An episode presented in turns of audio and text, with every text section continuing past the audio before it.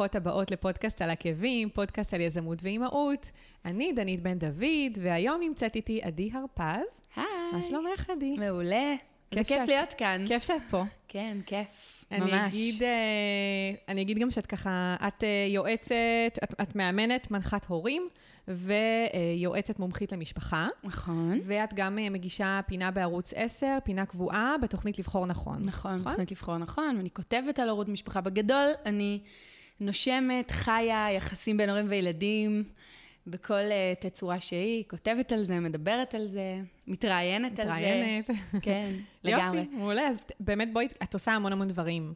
מלא. ככה גם אה, שחיפשתי קצת בגוגל, ראיתי המון פינות שלך, המון טורים באינטרנט, וגם באמת בטלוויזיה. כן. אז בואי באמת תספרי קודם כל מה באמת את עושה, וגם איך הגעת לזה.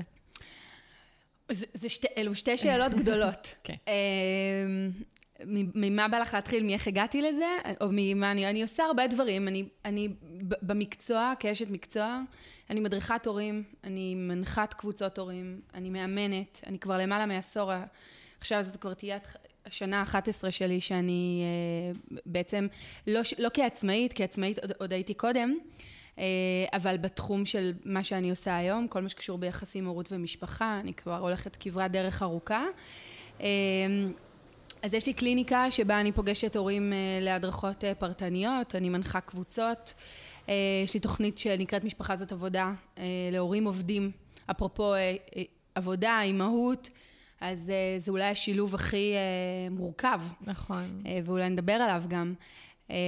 והוא מורכב לא רק לאימהות, הוא מורכב גם היום, מן הסתם גם אבות חולקים בנטל, ו- וזה מורכב גם להם. אז יש תוכנית שיצרתי למקומות עבודה, שבה הורים אה, שנורא חשוב להם להשקיע במשפחה שלהם, אבל רוב היום נמצאים בעבודה. אז יש המון המון ארגונים שבוחרים, ובעיניי הם פורצי דרך, בוחרים בתוך מסגרת העבודה לתת לעובדים שלהם אה, הדרכה להורות ולתקשורת אה, בין אישית טובה, גם עם ילדים ובכלל. כי כשאתה שקט לך בבית, נכון. אז אתה באמת יכול להיות העוב- עובד שממצה את הפוטנציאל שלו, וההפך אה, פחות. נכון. אה, ועבודה עם צוותי חינוך, אה, ומרצה בכל מקום שרק, אה, שרק אפשר, וכותבת על הנושאים האלה, ומתראיינת עליהם, ומגישה פינה שבועית אה, בתוכנית של מיכל צפיר, שאותה אני מאוד אוהבת. אה, מקסימה, ויש לה תוכנית מהממת, אז כל שבוע אני מדברת שם על נושאים אחרים שקשורים ביחסי ההורים-ילדים. ועוד אה, יד נטויה לעוד כן. הרבה מאוד דברים, איפה שאפשר להפיץ טוב. אה, ולעזור לאנשים, להורים, להבין יותר את הילדים שלהם, ולילדים להרגיש יותר מובנים. מבחינתי, אם ילד בסוף היום הלך לישון כשההורה שלו מבין אותו קצת יותר, זה לא במקום גבולות, זה לא במקום כל שאר הדברים שבטח אולי- עוד נדבר עליהם, אבל אה, אני את שלי עשיתי. זאת אומרת, אם יש ילד שהנשמה שלו רגועה והוא יכול להיות פתוח יותר לעולם, ויש הורה שמבין אותו יותר טוב ולא מרגיש חסר אונים, כן. אז uh, זאת השליחות שלי בעולם, ואני משתמשת בכל הכלים שיש לי בשביל uh, לקדם ל- אותה כן. ולדבר. ולהפיץ. כן, לגמרי. מעולה, אז אנחנו נדבר על זה היום. Mm-hmm. וגם אה, אני אגיד שבאמת ככה, איך הגעתי אלייך, אני בכלל חיפשתי באמת תכנים לגבי, אה, קצת על החופש. הגדול שאו-טו-טו אה, מגיע. גם ככה לתת דגשים וטיפים לאימהות שהן עצמאיות, אימהות שעובדות מהבית. ו... וחיפשתי פשוט בפייסבוק, רשמתי חופש גדול, התחלתי לחפש כתבות, ובמקרה ככה הגעתי אלייך. במסגרת הכתבות של כן, שאני זה, אז נכון, אז ככה באמת הגעתי אלייך. אה, אז אה, בואי קודם כל באמת תספרי איך, איך הגעת לתחום, מה, מה הרקע שלך, מה ההכשרה שלך. אמ, קודם כל אני רוצה להגיד משהו שהוא ממש חשוב. אני אימא. זה- נכון, זה- רציתי להגיד, את אימא לשלושה בנים, שזה עוש- בכלל. זהו, אני עושה כל כך הרבה דברים, אבל אני, ת- תפקיד חיי כמובן הראשון זה להיות אימא לעומר יונתן ובן, אני גם נשואה לדורי, אבל אנחנו הורים לשלושה בנים. אה, עומר בן תשע וחצי, יונתן בן שבע וחצי, ובן בן ארבע אוטוטו. נבחרת אה, כדורגל. כן, ממש נבחרת. זהו, כשבן נולד זה כבר היה, כבר הייתה את החותמת שזה, שזאת נבחרת, ובדיוק עכשיו הם כל הזמן מבקשים חוט. די. ואני אומרת להם, אבל אם לא יצא, מה נכון. נעשה אם לא יצא? אה, אם לא תצא. איזה לחץ לי, לא נורא. עליכם. אמרו לי, לא נורא, אמא, אם זאת תהיה בת, זה יהיה אחלה, ואם זה יהיה בן, אז יש לו כבר הכל. וואלה, נכון? צודקים. איזה חמודים. אנחנו ערוכים אה, לקבל גם וגם. בסדר, בוא נראה. אם זה... זה- אם זה... אם מה זה שבא יקרה, ברוך כן. הבא. כן. אמ, אז הם חמודים. אז קודם כל, כמובן, אה, להיות אימא. איך הגעתי למה שאני עושה? אז קודם כל, זה, זה, זו קריירה שנייה, נקרא לזה ככה, אוקיי? אני התחלתי בכלל אה, בתחום התקשורת, שזה מצחיק שהיום אני חוזרת, אני באה למקום הזה כבר מכיוון אחר. אה, הייתי כמעט עשור אה, מפיקה, ועסקתי בתוכן לטלוויזיה ובהפקות של אירועים מאוד מאוד גדולים. והרבה מאוד שנים עשיתי את זה ומאוד מאוד אהבתי את זה. אני בכלל, התואר הראשון שלי הוא בתקשורת וניהול, אני מאוד מאוד חיה את העולם הזה וגם אה, אוהבת וחלק מהכישורים ומה שאני יודעת לעשות. אה, והיה איזשהו שלב שהפקתי אירוע גדול לאחת מהזכייניות של ערוץ 2, שדאז, עכשיו גם זה כבר דאז, זה כאילו, נכון. הכל זה כבר היה, הכל זה כבר היסטוריה, אבל... אה, וחלק מ- מאותה הפקה, עבדתי מול מישהי שהייתה סמנכ"לית אה, תוכן בתפקיד מאוד בכיר אז באותה זכיינית. ומבחינתי, אני מדברת איך הייתי בת אה, 23 בערך, עוד לא הכרתי את בעלי, שלא לדבר על ילדים, עוד לא הייתי שם. אבל uh, הסתכלתי על האישה הזו והיא סימלה עבורי את כל מה שחלמתי להיות אז. אישה בתפקיד בכיר, השיגה הישגים, באמת, הסתכלתי עליה ואמרתי כאילו, I'm looking up to her, אני רוצה כאילו, זה מעניין אותי להיות שם כשאני אהיה גדולה. ואז ישבנו באחד מה... מהשיחות האינסופיות, אה, תיקוני תסריט, ומי שמכיר קצת את העולם של הפקות וזה, זה באמת עבודה מסביב לשעון. שעה שמונה בערב, אולפני הרצליה, אנחנו יושבים בחוץ, משנים את התסריט בפעם המי יודע כמה, כבר די, כולם רוצים למות, רוצים הביתה. אנחנו ממשיכים לעבוד, ובזמן שאנחנו בישיבה, השעה בערך הייתה שמונה, הטלפון שלה מצלצל. על הקו ילדה בת ארבע. ידעתי שיש לה בת, ורוצה את אימא שלה. היום, כבר מזמן, אני יודעת וואו. להגיד שזו השעה שילד רוצה את ההורים שלו. נכון. אה, אז לקח לי קצת זמן להבין מה, מה קורה. אז שיחת טלפון אחת, היא פורשת הצידה, מנסה לנהל את זה בצד, חוזרת. אפרופו אימהות קריירה, התחלתי להרגיש את המתח שהיא נמצאת בו. לא עוברות שתי דקות, הטלפון מצלצל שוב. שוב היא פורשת הצידה, עכשיו היא כבר חוזרת יותר מתוחה, יותר עצבנית. מנסה לשדר עסקים כרגיל, אבל אני מרגישה אותה. שהיא לא שם. בפעם השלישית שהטלפון מצלצל, היא כבר חסרת סבלנות לילדה, אמרת לה, טוב, מה את רוצה? מה את רוצה? וואו. אני בעבודה. עכשיו, יש ילדה בת ארבע בצד השני, והרגשתי שהלב שלי נשבר. נשבר על האימא, נשבר על הילדה. שורה תחתונה, בסופו של דבר ניהלנו ישיבת תסריט, כשהטלפון פתוח על ספיקר, וילדה בת ארבע נרדמת, מסתפקת בזה שהיא די. שומעת את הקול של אימא שלה. אה, וזה היה קשה לשתיהן, ואני לא ישנתי בלילה הזה. אה, לא כי הבנתי בדיוק מה אני הולכת לעשות, אבל הבנתי שככה אני לא רוצה. כן. אני עוד לא ידעתי מה אני רוצה, ועוד לא ידעתי, אבל זה היה מין... אה, אני מאוד מאמינה שבחיים יש תמרורים כל הזמן, ויש סימנים, ואתה צריך... ל, ל, לא בקטע רוחני עכשיו זה, אבל אני באמת מאמינה בזה, שיש רגעים בח... אתה צריך להסתכל, אתה צריך להיות ער. כי נכון. חיים מדברים אליך. כמו דלתות מסתובבות, כמו הסרט הזה. ממש. אז הבנתי שכאילו היה לי אכפת ממנה, אני רציתי לעזור לה. אני הרגשתי כמו נכה שרוצה לעזור, אבל כאילו, אבל איך? וגם הייתי צעירה מאוד בעצמי, תחשבי, הייתי בת 23, אני עוד לא הייתי אימא בעצמי, אבל משהו בבטן שלי אמר לי כאילו ללכת לחפש. אה, וזה מה שהתחלתי לעשות, במקביל לזה שעוד המשכתי לעבוד, אבל הסיפור הזה, את רואה, אני מספרת לך אותו היום, עברו כבר המון המון שנים, וזה והסיפור הזה. עדיין, הילדה הזאת הולכת איתי. לדעתי היא כבר אה, עברה את גיל ההתבגרות, אה, אם היא לא כבר, אה, ילדה גדולה כבר, אבל אני, אני נשארתי איתה, ועם אימא שלה. ואני הל- הל- הלכתי והתחלתי לחפש, והדבר הראשון שעשיתי זה היה מאוד מאוד נפוץ אז ללמוד אימון. אני לא ידעתי מה קיים, אני פשוט הלכתי להירשם לדבר הראשון שהיה. אוקיי, בגלל שזה היה פופולרי הלכת לתחום? לא, בגלל שזה... לא חיפשתי מה פופולרי, חיפשתי משהו שאני רציתי ללמוד על בני אדם. אוקיי. רציתי ללמוד על תהליכים. לא הכרתי עדיין בדיוק מה, וגם עבדתי עדיין בתחום שלי. אבל התחלתי ללמוד, ומבחינתי זה היה רק, אה, את יודעת, אה, אה, זה אפילו לא הייתה, זה היה דלת קטנה שפתחה צוהר לעולם באמת באמת גדול, שמאז אני לא מפסיקה לצלול לתוכו ו- ולגלות שככל שאתה יודע, אתה לא יודע כלום. וזה באמת עולם ומלואו. אז למדתי אימון במשך שנה. ואחר כך אה, כל מי שלמד איתי הרבה רצו והתחילו ישר לאמן, ואני איכשהו לא. ודווקא זה לא מתאים לי, כי אני מאוד דוארית כזאת, ואני מפיקה, ואני יודעת, אה, כאילו, יאללה, כן, קדימה, להסתער על. החלומות. כן. אה, אבל אני לא הצלחתי לעשות את זה. לא רציתי, הרגשתי שזה לא מספיק. שללכת לט... לטפל באנשים, או לאמן אנשים ולגעת בחיים שלהם, זה לא מספיק מה שאני יודעת. יש לי אינטואיציות טובות, אני מרשה לעצמי להגיד בחורה אינטליגנט, הכל מעולה, יש לי מה לתת לעולם, אבל זה היה רק כאילו לגרד את הקצה. בינתיים, שנים התחילו, אה, הכרתי את בעלי, התחתנו, ונרשמתי ללימודים במכון האדלר.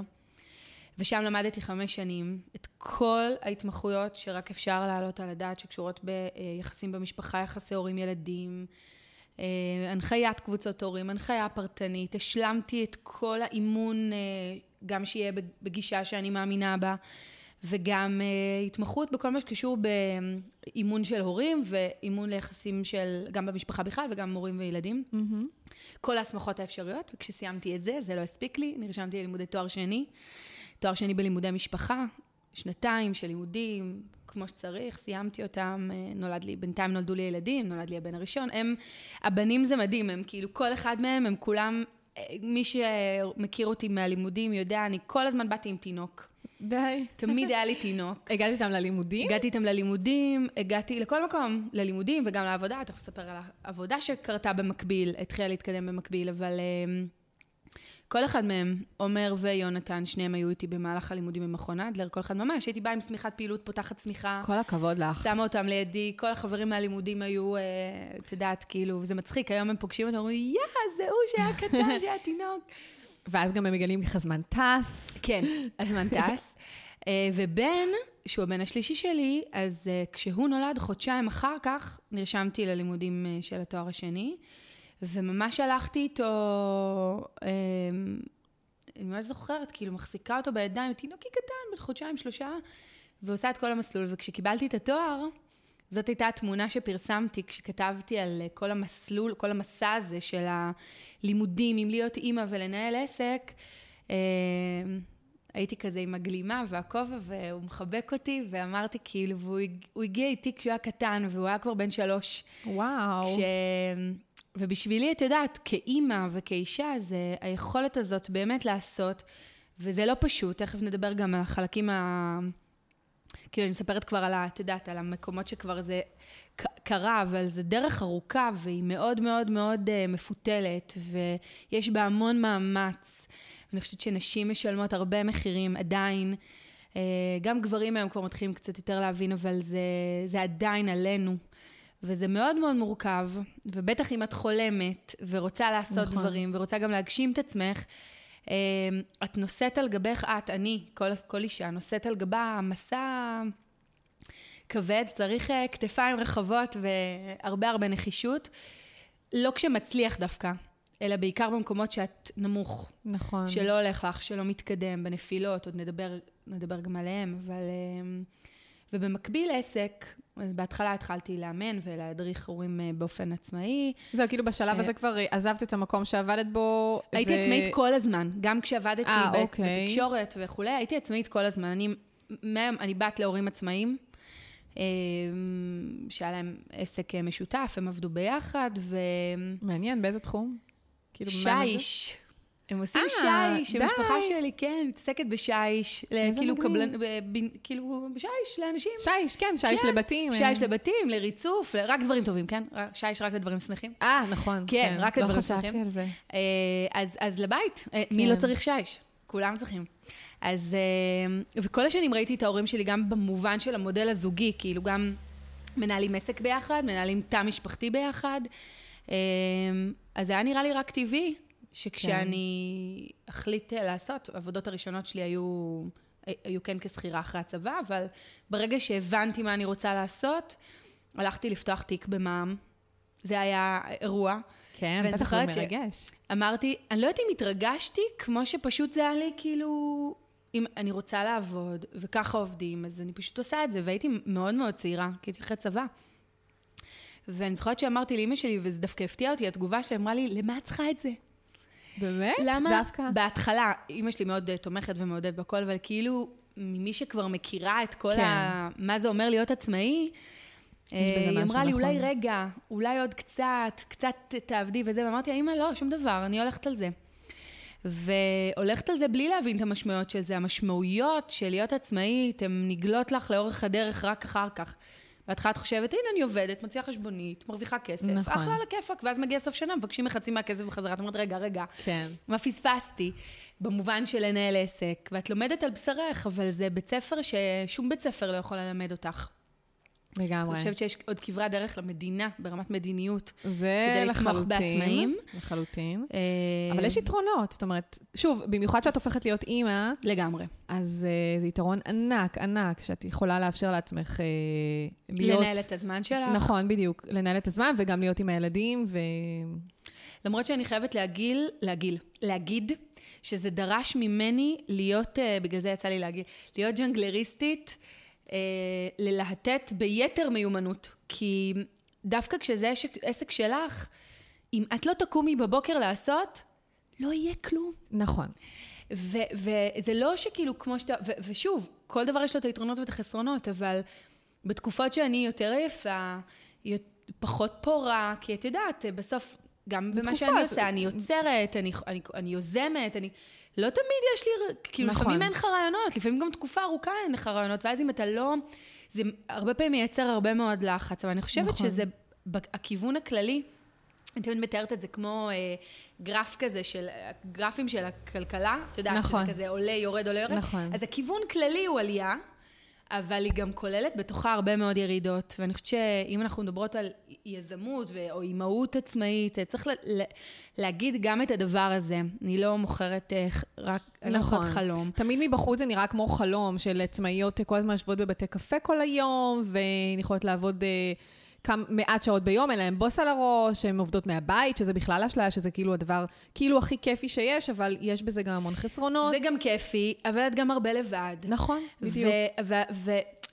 ושוב, זה נשמע כזה, את יודעת, כאילו אנחנו, כאילו זה, זה התלוננות כזאת, זה לא, אבל, אבל, אבל כן חשוב לי להגיד קצת כמו כשאני מדברת, ועוד מעט נדבר בטח גם על הורות ועל אימהות, שהיום נורא קל, מסתכלים על רשתות חברתיות וזה, כולם מציגים רק את הדבש. את הדברים הטובים, נכון. את הדבש.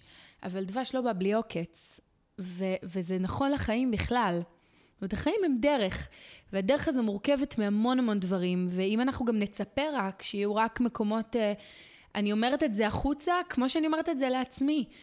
במקומות שקשה לי. אני אומרת לעצמי, זה בסדר, עדי, זה חלק מהדרך. לפעמים גם יהיה לך קשה, לפעמים גם לא יהיו לך רעיונות, לפעמים גם תנסי ולא יצליח לך, לפעמים גם תפשלי. וזה יכאב, אז תכאבי, ותעטפי את עצמך, ותרימי את הראש, ותמשיכי הלאה. כי זה חלק, חלק מהמסע של החיים. אני חושבת שדווקא במקום הזה, להגיד את זה בעיניי, כל מי ששומעת אותנו, זה לנרמל את החיים. זה להגיד, כשאת נתקלת בקיר, אל תיבהלי. אני אומרת לך, צפויים לך קירות בדרך. צפויים שם קשיים, זה מחכה. זה לא אמור להפחיד אותך. בכל מקרה זה שם, גם ההצלחות שם. זה מה שיפה. נכון. זה חלק, מה, חלק מהמסע, אז במסע מאוד מאוד ארוך למדתי לעשות את זה. אז בואי באמת אולי תשתפי, כי את, את באמת עצמאית המון המון שנים, כמו שאמרת, בעצם רוב החיים הבוגרים שלך. נכון. אה, אז באמת ככה מהדרך הארוכה שעשית, אה, אולי תשתפי באמת באיזה משהו משמעותי שבאמת, אה, את יודעת, כאילו אולי גרם לך להיתקל בקיר, ומה עזר לך באמת כן להמשיך ולהתקדם כדי להגיע למקום שאת נמצאת בו היום? אני... קשה לי להצביע על דבר אחד, אבל uh, אני יכולה להגיד לך שתמיד העזתי לנסות דברים, לעשות דברים, ותמיד כשעשיתי אותם, עשיתי אותם ב... בכל הכוח ועם המון התלהבות ותשוקה. Uh, הייתי עצמאית לבד, הייתה לי שותפות נפלאה בשעתה uh, עם אפרת, שגם התראיינה פה. דיברנו על זה, כן. הייתה לנו חברה לאימון אימהות שקראו לה מאמדיי, ועשינו דברים יפים ונפלא, ונפלאים אה, יחד. אה, וכמו שיש תהליכים, אז באיזשהו שלב גם נפרדו דרכנו, ו- וכל אחת הלכה לדרכה. וגם זה היה שיעור מאוד מאוד גדול של, את יודעת, זה קצת כמו זוגיות, כאילו להיות ביחד, ואז למצוא את עצמך עוד פעם נכון. בנפרד. ולהיבנות, כל דבר כזה זה קצת כמו להפוך את האדמה, את יודעת, זה כאילו שתלת ערוגה, היא נראית כבר בצורה מסוימת, בא טרקטור, דורס אותה, אתה אומר, אוקיי, מה, אני אוותר על הערוגה? לא, אני אוציא את מה שזה, אני אשאיר את המעט שנשאר, אני אביא עוד פרחים, עוד זרעים, אני אשתול, אני אחכה, אני אשקה, אני אמתין, אני אהיה בחמלה כלפי עצמי ו- וכלפי האחרים. אה, אני חושבת שכל דבר שקרה לי בדרך היה שיעור מאוד מאוד גדול. אני חושבת שאולי השיעור הגדול מכולם היה בשבילי, אה, והוא שיעור מתמשך. זה היכולת לברוא את עצמך מחדש כל פעם, ב- מתוך ידיעה פנימית עמוקה, שהפירות יבואו. גם כשאת כרגע, אני תמיד מדמה את זה ללזרוע זרע. שכשאתה זורע זרע, הזרע יש בו את הפוטנציאל להפוך להיות עץ תפוחים לצורך העניין, אוקיי? נכון. אבל זה לא קורה בשנייה שאתה זורע אותו. אתה זורע, אתה עוד לא זורע אפילו, סליחה, אתה מנביט. קודם אתה נכון. מנביט. אנחנו נעשה כזה חצי שיעור אה, ביולוגיה, או לא משנה. רגע, קודם כל זורעים את הזרע. לא, קודם מנביטים. באמת? ורק כן. אז זורעים אותו? תראי, אני למדתי ביולוגיה ואני לא זוכרת. כן, לא, קודם כל מנביטים. אולי לא בכל סוגי הזרעים, אבל זרמי דקה עם הסיפור. אמ, מנביטים, יוצא מ... עכשיו, גם מהנבטה, אתה, אתה קחי זרע של שועית, לא משנה, בסדר? אתה שופך עליו מים ואתה מחכה, ולכאורה שום דבר לא קורה. ולוקחים כמה ימים טובים עד שלאט לאט הוא מתכמת ומשחיר, ונראה לך שצריך לזרוק אותו לפח. כי כאילו, הוא הולך אחורה, זה אפילו לא מתקדם, זה לא נראה בכיוון, אולי נזרוק אותו, נשים חדש. שכמה פעמים אנחנו קוראים לנו אותו, את הדברים כאלה בעסק, אתה אומר, נכון. די, זה לא עובד. זה לא עובד, אין נכון. לקוחות, זה לא בא, זה לא מצליח, אף אחד לא מתייחס אליי, אני מנסה, אני שולחת מיילים, זה לא עובד. הרבה פעמים, נכון. והיכולת שלנו להגיד, זה לא קשור. זה לא אומר שום דבר עליך, זה, זה אומר משהו על הדרך, על תהליך שצריך לקרות, על כל דבר בשעתו. אז אותו זרע, אם אני חוזרת אליו, שעכשיו הוא מקומט, ואחר כך הוא משיל את אורו, ואז הוא מרכיב, ורק אז יוצא נבט קטן, או מה שנקרא, עשה לך טובה, זה לקח לו 20 יום לצאת. נשמע שיש לך ניסיון. יש לי ניסיון. בהנבטה. כי יש לי שלושה ילדים, נכון. וכל אחד מהם מנביט בזה, אבל אני משתמשת בזה גם כשאני מדברת על הורות. כי, אוקיי. כי אני חושבת שאנחנו חיים היום בדור שנורא רוצה אינסטנט. נכון. רוצה אושר, רוצה הצלחות, רוצה טריקים, רוצה שטיקים, רוצה שיפתרו לו. קשה לי עם הילד, תגידי לי מה לעשות כדי שהוא יהיה בשקט. קשה לי בזוגיות, תגידי לי מה לעשות או שאני זורק. כאילו, הכי קל, זהו שאני... אני לא... היכולת שלנו... נסתכל על רשתות חברתיות, כן? הכל רק הצלחות. אין לא מצליחים. נכון, אבל זה מעניין שאת אומרת את זה, כי בדיוק אתמול ראיתי באמת פוסט על, אה, אני לא זוכרת איפה בפייסבוק, על אה, שמישהי שאלה מה דע, דעת הקהל אה, בקבוצה לגבי mm-hmm. עניין של לשתף באמת את, ה, את הרגעים הפחות טובים, לא להראות שהכל זוהר. אז מישהי שיתפה שהיא דווקא, כשהיא עשתה את זה, ובאמת שיתפה את הרגעים הפחות טובים, אז אמרו לה שהיא מתלוננת. זאת אומרת, מבינה? ואז זה גורם, כמו אוקיי, כל דבר בחיים, אני לא... הכל קם לא ונופל, לא, לא על המה, אלא על האיך. את יודעת, איך, גם איך אתה אומר, וגם כן. איך אתה משתף. אה, וחוץ מזה, אז מה? אז אמרו שהיא מתלוננת. כן. היא התלוננה. קיבינימט, למה בן אדם לא יכול להתלונן לפעמים? כאילו, זה בסדר. אם את מתלוננת כדרך קבע ועל רצף חייך, זה מה שאת עושה מתלוננת, אז אנחנו, אז נדלק אור אדום, יש פה בעיה. אבל אם מדי פעם אני גם מתלונן, מה, למה, למה לחרטט? כאילו, כולנו מתלוננים לפעמים. וזה בסדר להתלונן, איך אתה תפלטר מהמילה פילטר, כן? החוצה את הרגשות השליליים שלך, אנחנו... זה חלק, זה חלק מהדרך. אני, אני אומרת, לא בסיסמה, זה חלק מהחיים. אני, נכון. אני חושבת שהציפייה, וכל הזמן יש לי חרדה לדור החדש. כי אנחנו מאוד חיים במין מקום כזה שמשדר הכל פיקס. והילדים לומדים מאיתנו, זאת אומרת, אין להם מורים אחרים. אני מאוד חוששת לאיזה דור חדש של אה, צעירים וצעירות, ואחר כך הדור הבא של ההורים, שזה הילדים שלנו, אה, איך הם יהיו. זאת אומרת, אם זו התפיסה הראשיתית שאיתה הם הולכים, איפה נלך? כאילו, לאן, לאן הדבר הזה מתקדם? אני רוצה ללמד ילדים, קודם את עצמנו, ואז את הילדים. כן, להנחיל, להנחיל ש... את זה כאילו לילדים. וואלה, כשאתה לומד לקרוא ולכתוב, אתה תשבור שיניים. זה צפוי. אני רואה את זה קורה. כשתינוק מתחיל ללכת, הוא נופל. הוא חייב ליפול, אי אפשר בלי. אי אפשר. כשאתה רוצה, לא יודעת מה, להיות שחקן כדורגל, לא משנה, הבן שלי נגיד בכדורגל, אני מביא דוגמאות מה, מהחיים. אתה צריך לעלות על המגרש, ואתה צריך לרוץ, והוא חוזר מזיע ומסריח, אוקיי? וכאילו, וזה חלק, ו- ו- וזה אומר שהייתה שם דרך, ולפעמים נכון. לא ישתפו אותו ולא יבחרו אותו, וזה לא יכול להיות רק הדבש. זה לא עובד ככה. נכון. ואם אני חוזרת לדוגמה של הזרע, אז אחרי תהליך שלם הפירות מגיעים, הם מגיעים. אבל העץ, כשהוא עומד בשלכת שלו, אפילו בתקופות הלא טובות, הוא לא מוטרד. הוא לא מוטרד מזה שהפרי לא יבוא, הוא ברור לו, באיזו ידיעה פנימית עמוקה שלא מבוססת על שום דבר במציאות באותו זמן, שגם אם כרגע אני בשלכת, הפרי יבוא. בשעה שלו אני ממשיך להיות עץ. זה לא קשור כרגע למה שקורה, אני ממשיך לעשות. משריש שורשים, אה, יונק את המים, לא יודעת מה, ובהקבלה לתהליכים שלנו, אם אני אדבר על להיות אימא עצמאית, אני בעיקר עסוקה בלעודד את עצמי במקומות שזה, להמשיך ללכת. לא לוותר על החלומות שלי, לא לוותר על הדברים במקומות שקשה, כי זה הייתה לעשות, אומרת, לפעמים אתה אומרת, יאללה, אין לי כוח. כן, תמיד יש את הרגעים האלה, ברור. כן. את דיברת האמת לגבי באמת ילדים, תינוקות שהם זוחלים ונעמדים, ומה שיפה באמת אצל ילדים ואצל פעוטות, שהם כאילו, הם לא, אין להם את האופציה לוותר, הם לא, הם לא, זאת אומרת, הם לא מוותרים, הם לא אומרים, אוי, לא הצלחתי, אוי, אני בחיים לא אלמד ללכת, אני לא זה, זאת אומרת, הם, הם נופלים והם קיימים ומנסים. הם נכון. נופלים והם קיימים ומנסים. וכשאנחנו נהיים אנשים בוגרים, אז באיזשהו מקום כל ה... כל מיני מחשבות נכנסות לנו ל- לראש, וכל מיני מחשבות שליליות, וכל הדברים ש, שאספנו עם הדרך, כל ה... כאילו בדרך שעברנו בזמן שהתבגרנו. כן. אה, וצריך לפעמים אבל- לחזור באמת ל... זו הראשית של כולנו. והאדם, אני לא מכירה, ופגשתי, אני יכולה להגיד, מאות, מלא אנשים בעבודה שלי, ואני לא מכירה בן אדם אחד, אחד, שקם בבוקר ואומר, אני לא רוצה להצליח. בא לי להיכשל. רוצה להיכשל? בא לי, אני קם בבוקר, לא רוצה, להצ... לא רוצה להרגיש טוב. אני לא מכירה בשום גיל, בשום שלב. אנשים רוצים להרים את הראש ולקום. נכון. לפעמים אמ, גם היכולת הפנימית שלנו לעודד את עצמנו, וגם אם אנחנו נמצאים בסביבה שלא תמיד, לא תמיד מרימה תומכת. לנו, ומרימה לנו זה לא אומר אתה תצליח בטוח. כי אני לא יכולה להבטיח הצלחה, אבל בטוח שיש לך את הכוחות להתמודד עם הדרך, ואת זה צריך להזכיר לעצמנו.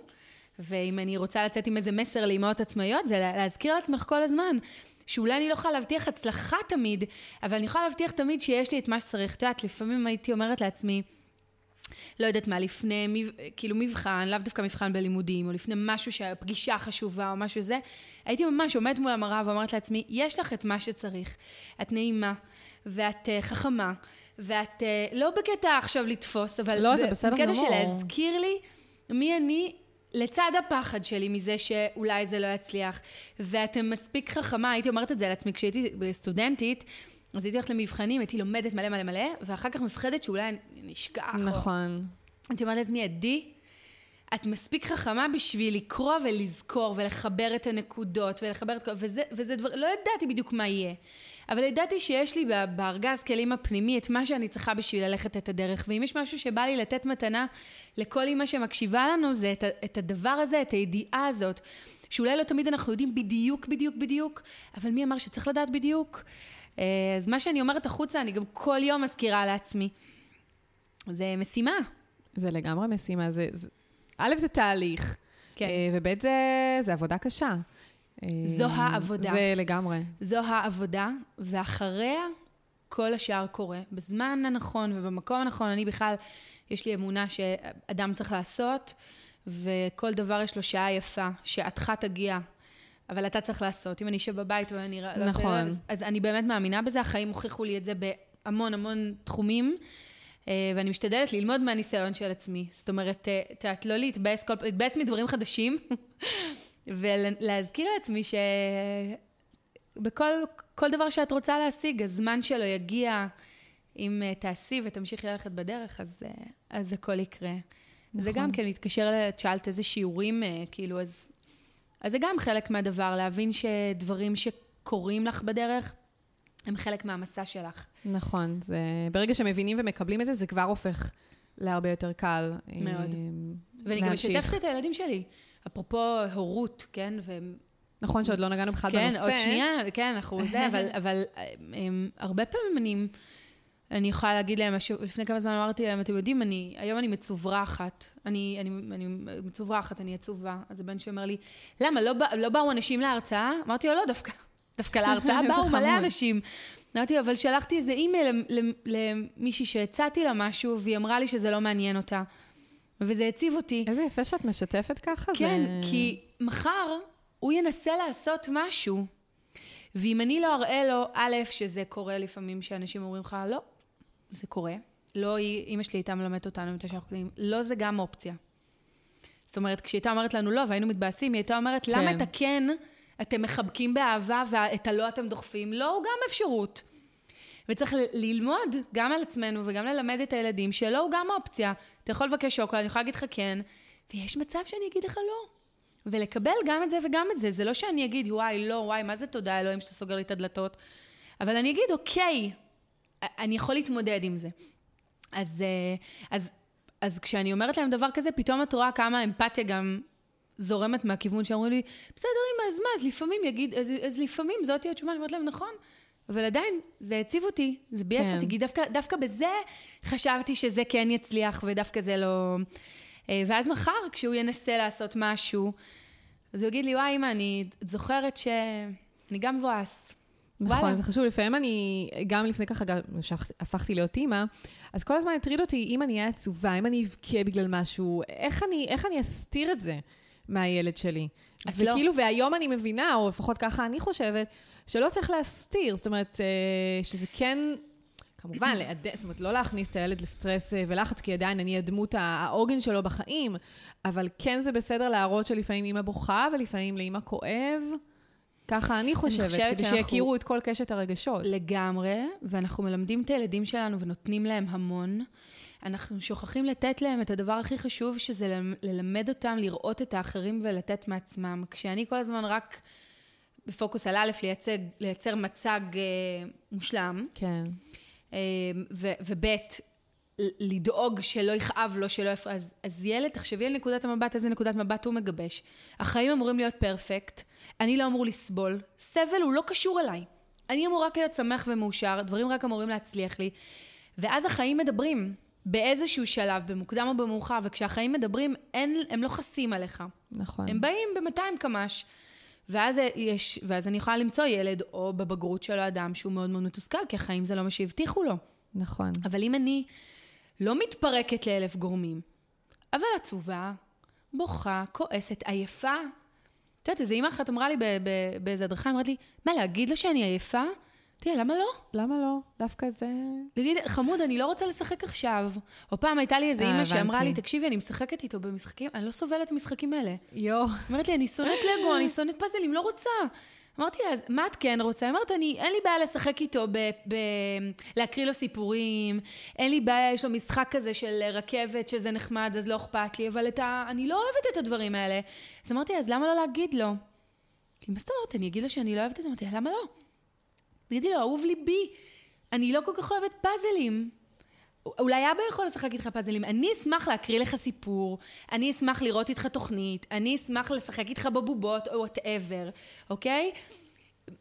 להתחיל ללמד ילדים מגיל מאוד מאוד קטן, שבצד השני יש גם מישהו. עכשיו, זה כן. מתחיל במדרגות אה, קלות, ואחר כך במדרגות יותר גדולות, ו- ו- וזה מה שמלמד אותם, הם מתחילים לעשות את זה מולנו, ואז הם יהיו מסוגלים לעשות את זה מול חברים ומול בן או בת זוג.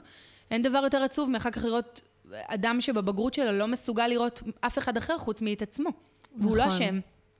זה תלוי מה קרה ב- כן, ב- זה מה שהנחילו לו. בתהליך הגידול שלו לגמרי. אני אוסיף על זה גם באמת עוד משהו, אני באמת נמצאת בהמון קבוצות אה, בגלל באמת התוכנית, ושחשוב לי ככה באמת אה, לקבל המון אה, דעות של אימהות. אה, אימא שבאמת העלתה פוסט שהיא היא שמה, פיזרה את הילד- את הילדות שלה לגן, לגן, לבית ספר, למסגרות, ועכשיו הבית מטונף והפוך ובלגן, והיא מאוד מאוד רוצה ללכת לעשות איזה אימון, ככה להתפנק, לפנק את עצמה, אבל היא מרגישה שהיא תהיה אימא רעה. אם היא לא תלך הביתה ותנקה ותסדר ותבשל וכאילו תעשה כל מה שכביכול אימא מוגדר צריכה ב- לעשות. בדיוק, שאימא צריכה לעשות. ובאמת, היו שם המון המון תגובות מאוד מאוד יפות של... זה, זכו- זאת אומרת, למה את מרגישה אימא רעה? אז את- לכי, תעשי לעצמך כיף. אה, אימא... אני מקנאה בה שבא לה ללכת לעשות ספורט. את יודעת, כאילו, כל זה אחת, גם... ולא משנה, אחת באה לשבת בבית קפה, אחת לספר. צוחקת. לא, אבל אני מבינה אותך, אבל... אה, זאת אומרת, זה היה מאוד מאוד יפה דווקא לראות המון תגובות שהן מאוד אה, דווקא כן מפרגנות, ושהמון נשים ואימהות מבינות היום, שכן, את צריכה להקדיש לעצמך את הזמן, וכן לממש את עצמך, אה, וכן לעשות מה שטוב לך, ורק ככה באמת את תוכלי להיות אימא יותר טובה. כן. פעם, כשהיה את מאם דיי, אז הסלוגן שלנו היה, אימא טובה, אימא שטוב לה.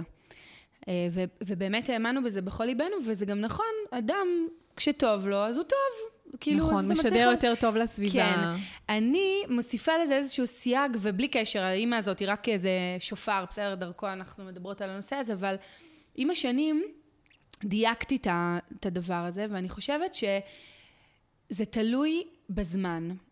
כי כשיש לי תינוק קטן, אה, או, תינוק, או ילדים קטנטנים שתלויים בי, היכולת שלי לעשות רק מה שטוב לי היא מסוימת. כי יש לי אדם קטן שתלוי בי, וגם אני, הרבה פעמים עשיתי בחירות כששמתי את הילדים שלי קודם. ואני חושבת שככה זה אמור להיות במק... בשלבים מסוימים. ככל שהילדים גדלים, אנחנו צריכות לעדכן גרסה נכון. של האפליקציה ההורית שלנו לצורך העניין, ול, ולשחרר אותם ו, ולשחרר את עצמנו. נכון. ולהיות מסוגלת ללכת לספורט, ואני אומרת, חותמת, בחותמת, הכלים יחכו, ה- לשטוף את הבית יחכה, וכל שאר הדברים, המשימות ב... ב, ב, ב לא יודעת מה, אם אנחנו מדברות על עצמאות, אז החשבוניות יחכו והמיילים יחכו, הכל יחכה לך. לכי לשעה, תחזרי, תמשיכי משם. לפעמים השעה הזאת תיתן לך כוח לעשות את זה נכון. ב, ביתר שאת, ותהיה אימא אחרת שתגיד, אני לא יכולה. אגב, זה מטרטר לי במוח. הייתה לי תקופה, הכביסה. ובטח כשאני עובדת מהבית, ויש לי רוטינה, רוטינה קבועה, הילדים יוצאים למסגרות, בעלי יוצא לעבודה שלו, אני קודם עושה סיבוב על כל הבית, שהכל מאורגן ומסודר. למה? פעם בעלי שקט. אמר לי, מה הבעיה? פשוט תשבי לעבוד. אמרתי לו, תקשיב, אני לא יכולה. אני גם לא. בלילה, כשאתה בבית, עוברת איזושהי מנקה במשרדים בחברה, ועוברת על כל, נכון? מנקות את המחשבים, נכון. את הזה, מפנות. כשאתה בא בבוקר, הכל נקי ומסודר, המטבח נקי ויש חלב טרי ויש את כל הפינוקים שיש להם בחברות הייטק, לא משנה, אוקיי? יש את הכל בשביל שאתה תוכל להגיע ליום העבודה שלך ויהיה לך שקט. נכון. ותוכל לעבוד. לי אין את זה. אני, יש את המשאיות, את המשחקים, את העניינים, את הזה, את, המצ... את המכונה, יש את כל הדברים. אז אני קודם עושה סיבוב שעה על הבית, זה טיפ לאמהות עצמאיות, אוקיי? סיבוב, מסיימת לעבור על הדברים, מארגנת לי את הפינה שלי, מתקלחת, מתלבשת, במסד- פותחת לי את החלון במשרד שלי, מסדרת לי את הכל, עושה לי כוס קפה, אה, אוכלת ארוחת בוקר, משהו כן, קטן, עושה לי. כוס, כוס קפה, באמת. ואז אני מתחילה את היום עבודה שלי. אחרת, אני, זה- אני, בהגדרה, אני פחות פרודוקטיבית. נכון. כי אני יושבת, אני עושה את הדברים, אבל... אבל ה... דברים מטרטרים במוח. כל הזמן, ה- זאת אומרת, הערוצים. הערוצים בדיוק, הערוצים כן. נשארים פתוחים. אז זה, זה נגיד משהו שלמדתי לעשות, ואני עושה אותו כבר שנים, שנים גם שהרציתי לאימהות, ואז זה, זה טיפ, כשדיברנו על ניהול זמן, אז זה, זה טיפ מנצח. לאימהות בכלל ולאימהות עצמאיות כן. שעובדות מהבית, בטח ובטח. עכשיו, תמיד יש אחת שאומרת, זה לא כזה קריטי לי, אחלה, אז כל אחת צריכה לתת, להיות קודם כל קשובה לעצמה. נכון. ולראות מה מתאים לה, אבל אה, זה משהו שלי עושה המון המון אה, טוב. אני אתן דווקא את ה... במקרה, אצלי זה בדיוק הפוך האמת. זאת אומרת, אני עובדת על השיטה של תשחררי עכשיו הכל, תשחררי את הכביסות, תשחררי את הכלים, תשחררי את הכל, את הבלגן פה בסלון, שמה שהיה פה לפני, ש... לפני שהגעתי. זה היה כאילו טירוף. לכי לעבוד, כמובן שהפינת עבודה תמיד תהיה מסודרת, כי אז זה עושה לי רעש במוח, אבל ברור. בסביבות שלוש ככה, שתיים וחצי אני קמה, אה, מתחילה לסדר, לארגן, גם זה עוזר לי ככה לזרימת הדם, ואז לפני שאני הולכת להביא את הילד שלי, אז כבר הכל מסודר, ואז כאילו, ברגע ששחררתי את זה לך. בתחילת היום, כאילו... אז זה בדיוק הם, כאילו, כן, כל, כל אחת אבל, נמצא אבל לעצמה. יש אפשרויות, יש אפשרויות. אני כן מאמינה בלייצר לעצמך איזשהו אה, הרגל כזה, כי, נכון. כי זה פשוט שומר עלייך, אין מה לעשות. רוטינה באיזשהו מקום היא שומרת על, עלינו, היא יוצרת איזשהו סדר. נכון. ואגב, תמיד אני אומרת שלפעמים בשביל לצאת מהכלל מדי פעם, אתה צריך שיהיה לך כלל. אז לייצר איזשהו כלל שעובד לך, ומדי פעם, אם לא, אם זה לא מסתדר, אז לא נורא. נכון. אבל uh, זה מאוד מאוד שומר על uh, איזושהי יכולת לעבוד בצורה רציפה ובצורה לגמרי. מסודרת. מעולה. אז אה, בואי אולי באמת ככה קצת נדבר על ניגע. הורות? גם נדבר על הורות, וגם אה, האמת שבאמת החופש הגדול אוטוטו מתחיל, אה, והמון המון, אני כבר רואה את השיח שהתחיל בפייסבוק, והמון אימהות והורים בכלל, מאוד מאוד חרדה, בלחץ, חרדה. בחרדה. אה, ב- די בצדק האמת. אה, שוב, לא, למה? אה, שוב, של... אצלנו החופש, בגלל שהילד שלי בגן פרטי, אז באמת הוא די קצר יחסית, הוא שלושה שבועות, שבועיים וחצי. אבל הורים שצריכים להיות עם ילדים באמת חודשיים, של... זאת אומרת, שהילדים שלהם חודשיים שלמים בבית, באמת צריכים מאוד מאוד לג'נגל ולמצוא פתרונות, במיוחד שמדובר... אה, לא יודעת אם במיוחד, זה פשוט משהו קצת שונה. נניח אימהות שהן עצמאיות, אה, כמו שאמרת, את הבוס של עצמך ויש לך לקוחות שאת צריכה לדאוג שאם לא, את לא תתני את המענה, לא יהיה מי שייתן. אז אולי באמת ניגע בנושא הזה ו... אני רוצה להגיד ככה, קודם כל, אמ, זה תמיד... הצ... אני מבינה למה, כי באמת החופש הגדול זה juggling אחד מטורף, אבל אה, אלו ימים שלא חוזרים. זאת אומרת, הילדים לא יהיו ילדים שוב. הם לא יהיו. ואנחנו כולנו, כולנו, כולנו נתגעגע לזה. נהנה שהם כבר גדלו וזה וזה, אבל נתגעגע. לגמרי. לזה שהם נמצאים. אז גם צריך להסתכל על הדברים גם ב, ב, ב, על, על רצף של חיים. אמ, זה, זה צריך למצוא גם את המקומות, ותכף אני אגיד על, על איך כן ליהנות מזה, אבל, אבל רגע מילה על להיות עצמאית. Mm-hmm. כל שנה, באותו זמן, מגיע החופש הגדול. כל שנה, באותו זמן מגיעים החגים, באותו זמן מגיעים הברייקים האלה שצריך להתכונן אליהם, וכדאי להתכונן אליהם מראש. זאת אומרת, הרעיון הזה, יצפו בו עכשיו, ויש עדיין קצת זמן, קצת זמן, לתכנן. לתכנן לפני שאני הולכת, לש... במרכאות אני הולכת לשלוט על מה הילדים עושים, שעוד רגע נדבר על זה, mm-hmm. איך אני הולכת להיות בחודשיים האלה? למה אני זקוקה? מה ייצר לי שקט? Mm-hmm. כל מוד העבודה הופך להיות מוד עבודה של קיץ, שהוא אחר. זאת אומרת, אם הילדים חוזרים הביתה באחת, איך אני הופכת את החמש שעות עד שהם חוזרים הביתה לחמש שעות אפקטיביות? וגם איך אני מתאמת ציפייה עם עצמי? את יודעת, אם היה לי שמונה שעות, אז בחמש שעות אני אוכל לעשות דברים אח- אחרים. יכול להיות שאני צריכה להכין לילדים, סתם אני אומרת, בסדר? ארוחת צהריים שתהיה כבר חמה ומחכה בשעה אחת, אז אולי אני צריכה לקום שעה קודם, אולי אני צריכה לקבל עזרה, לא, דו, לא דווקא הכל אני צריכה לעשות, ברור, בסדר? ברור. Um, אולי אני צריכה לחודשיים האלה לתאם ציפיות עם בן או בת הזוג שלי, כדי לראות איך, איך, איך שנינו משתפים פעולה סביב העניין הזה, באיזה עזרה אני יכולה להיעזר. כל המקום הזה של תכנון ותאום ציפיות הוא קריטי. הוא קריטי ל- ליכולת שלנו אה, אה, לעבור את החודשיים האלה ולא לצאת מהם חבולים, גם אנחנו וגם הילדים, אלא באמת באמת ל- ל- להצליח להיות מספיק אפקטיביות ב- במידה אחת, mm-hmm. וגם ליהנות מהזמן הזה, לא להפוך להיות זה הכי חשוב, אימא נכון. או אבא שהם, אה, את יודעת, כאילו, בלתי. שהם בלתי נסבלים, וגם הילדים הופכים להיות כאלה. נכון. וצד שני של המטבע זה תאום ציפיות עם הילדים. זאת אומרת, זה חשוב. כמו שאני משתפת את הבנים, ונתתי לך דוגמה מקודם על אם פחות מצליח או לא מצליח, אז עכשיו הולך להיות חודשיים של חופש. ואני יושבת, ואני תמיד, זה טיפ ראשון, בסדר? תאום ציפיות. קודם כל, כשמדברים על תאום ציפיות, אה, הרבה פעמים כשהורים אומרים את זה, הם מתכוונים למה? שמי מי מודיע את הציפיות למי? שכאילו ההורים מודיעים לילדים מה הולך ברור, להיות. אבל זה לא תיאום. נכון, זה לא זה תיאום. הציפיות שלי, כן. מתוקשרות אליך ילד, והציפייה שלי ממך היא שתעמוד בהם. נכון. אבל זה לא תיאום ציפיות, והסיכוי שלי להשיג שיתוף פעולה מילד ככה, היא שואפת לאפס. אבל אם אני אומרת, אוקיי, קודם כל מבינה מה אני, איך אני מדמיינת. אגב, הורים תמיד מדמיינים את החופש בצורה מאוד שונה מאיך שהילדים מדמיינים אותה. זאת אומרת, אוקיי. הם מדמיינים שהילדים יקשיבו לכל מה שאומרים להם, שהם אה, סך הכל יהיו בתוך איזו מסגרת שאנחנו מגדירים להם, שהם ישבו לקרוא ספר ולעשות איזה חוברת מדי פעם, אה, שהם יהיו כזה ילדים שוודים כאלה, איקאה. ולא. בסדר? ילדים הם ילדים, הם למדו כל השנה, הם למדו עשרה חודשים, גם הם צריכים חופש. נכון. וחופש אומר באמת באמת ליצור מסגרת של חופש, שהם באמת ירגישו בה שיש חופש. כן, שזה תהיה מסגרת, אבל שיהיה אבל- בה יותר חופש. לגמרי, אוקיי? אז אני קודם כל, אני ביני לבין עצמי וביני לבין בן הזוג שלי או בת הזוג שלי, מחליטים ורואים מה אנחנו רוצים, איך היינו רוצים שזה יהיה, ואז הייתי ממליצה לכל הורה, אה, תכף אולי נגיד מילה גם על ילדים קטנים, אבל זה נכון לכל גיל, לכנס שיחה משפחתית. ישיבה משפחתית, שבה אנחנו אומרים, חבר'ה, אנחנו הולכים להיכנס לחודשיים של חופש. אימא עובדת כך וכך, אבא עובד ככה וככה. בחודש הראשון הולכות להיות קייטנות כאלה וכאלה, אחר כך הקייטנות יסתיימו. ממש לשים להם את זה על timeline. אוקיי. להפוך אותם לשותפים, ולהגיד, בוא נעלה את כל הרעיונות של דברים שהייתם רוצים לעשות בחופש.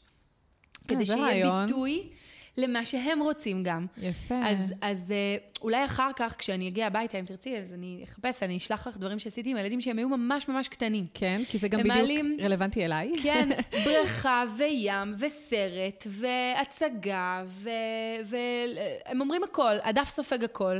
לא להתחיל ישר לענות להם ולהגיד, לא, זה אי אפשר, כן. זה עולה הרבה כסף, אנחנו לא. בשלב הראשון שופכים את כל הרעיונות פנימה. ממש וגם לדף. אומרים להם, כן, הדף סופג הכל. אני מאוד אוהבת לעשות עם לוח מחיק. אוי, מגניב. זאת אומרת, אחד אומר, אתה אומר לו, מעולה, רשמתי, כל הרעיונות של כולם מתקבלים, גם אבא מוסיף וגם אמא מוסיפה, ויש לנו מלא בנק של רעיונות. ואז אנחנו בונים איזשהו לוח של החודש או חודשיים הזמן שנשאר, ולתוך הדבר הזה מתחילים לשבץ יחד איתם. איזה יום אנחנו עם סבתא, ואיזה יום זה יום עם אימא, ואיזה יום אנחנו נלך לים, ומתי אנחנו ניסע לחופשה במלון, וכי כולם מתכננים דברים כאלה ואחרים. הילדים הופכים להיות שותפים. נכון. ואז אנחנו מדברים על מה יהיה כשמשעמם, ומה יהיה כשיהיה קשה, ומה יהיה אם תהיה לי שיחת טלפון כי אני עובדת מהבית ואני צריכה את העזרה שלכם. איזה, איזה אמ, קוד אנחנו נעשה בינינו שאני עושה לכם סימן ואתם ישר תדעו. הילדים, להפוך אותם לפרטנרים, זה אולי המשימה הכי, המלאכה הכי קשה, אבל היא הכי, הכי... שנושאת. הכי הרבה פירות נכון. ומתגמלת לשני הצדדים. כי הורים תמיד חושבים שילדים הם לא פרטנרים. וילדים הם הפרטנרים הכי טובים בעולם. אם אתה לא שוכח, לא להסתכל עליהם כאילו מ... אתה מעליהם, נכון. אלא באמת באמת בגובה העיניים, ולהאמין שגם ילד בן שלוש, יש לו רעיון, יש לו איזו תרומה, הוא יכול לעזור לי. אני עם הילדים, נת... עשיתי איתם, אה, נגיד כשהם היו יותר קטנים, אז עשיתי הסכם, כמובן תמיד היה להם דחוף כשיש שיחת טלפון, בדיוק אז חשוב להם להגיד משהו. ברור. אז אמרתי, שמתי לב, שזה תמיד טוב לעשות עם ילדים, שכל פעם שיש לי איזו שיחה, זה נורא חשוב לך בדיוק באותו רגע לבוא. אתה נזכר בדיוק. אני לא שופטת את זה, אני אומרת, זה, זה מה שקורה, אני משקפת. כן. אבל לי זה קשה, כי אני מנסה להקשיב לצד השני, ואני רוצה גם להקשיב לך, וזה קשה לי. אז אולי נעשה איזה סימן, אולי... שאלתי אותו אם יש לו איזה רעיון וזה וזה, לא היה להם, אמרתי, תגיד, אולי כשאתה רוצה אותי, תיתן לי יד. ואז אתה תלחץ לי את היד ואתה תעשה לי סימן. ואז אני אדע, אני אסתכל עליך, שזה יראה לך שאני יודעת, ואני אסיים את השיחה מהר מהר, ובינתיים אתה תהיה לידי. ואז יש לי ילד שמרגיש שאני רואה אותו, כי אני כרגע נכון. מחזיקה לו את היד, וכשאני מסיימת את השיחה, ואני אומרת לו, כל הכבוד שחיכית, עכשיו אני יכולה להיות איתך. ואז הוא למד על עצמו שהוא מסוגל לחכות, ואני יכולתי להכיל רגע, והייתה בינינו שותפות. היה בינינו שיתוף פעולה. אז אם אני חוזרת לחופש הגדול, כל פעם שהורים חושבים שהכל רק על הכתפיים שלהם, והילדים הם לא צד לכלום, הם רק משהו שאתה צריך לסחוב על הגב ולהשתדל לא להתמוטט מהכובד שלו, אז יהיה לכם קשה. אבל אם אתם תעצרו לתכנן, ואז לשתף ולהתייעץ עם הילדים, ולשבת לאיזושהי שיחה משפחתית, ולהעלות את הרעיונות, ואגב, גם אם מעלים רעיון שלא מקובל, לא ישר להגיד, סליחה, זה לא, כי זה יצר התנגדות, נכון. והתפוצצה הישיבה. אגב, זה נכון גם לכל דבר, לכל נכון. מקום אחר הלא בחיים. ישר יוצר את האנטי, מן הסתם. בדיוק, אבל אם אני אומרת, אנחנו כרגע שמים את זה, ואחר כך נדון בזה. אחד אומר, אני רוצה לס- שניסע לפה, והשני אומר, אני רוצה שניסע לפה. אני אומרת, תראו, שניכם רוצים את זה, אבל יש לנו תקציב למשהו אחד. אוקיי. בואו נראה איך אנחנו יכולים לדבר. זאת אומרת, ממש להיות להם למורה דרך, לא לשוטר. נכון. משמעת או גבולות, זה לא חינוך. זה לא חינוך, זה רק כלי אחד מתוך מה שיש לחינוך להציע. דיאלוג נכון. ושיח, ולהתוות דרך. אני לא באה בלי אג'נדה בתור הורה, בוודאי שיש לי אג'נדה. בוודאי שבסוף אני קובעת את המסגרת, את הגבולות שמבוססים על הערכים שלי, אבל בתוך הגבולות יש המון המון חופש בחירה, וילדים בהחלט יכולים להיות שותפים.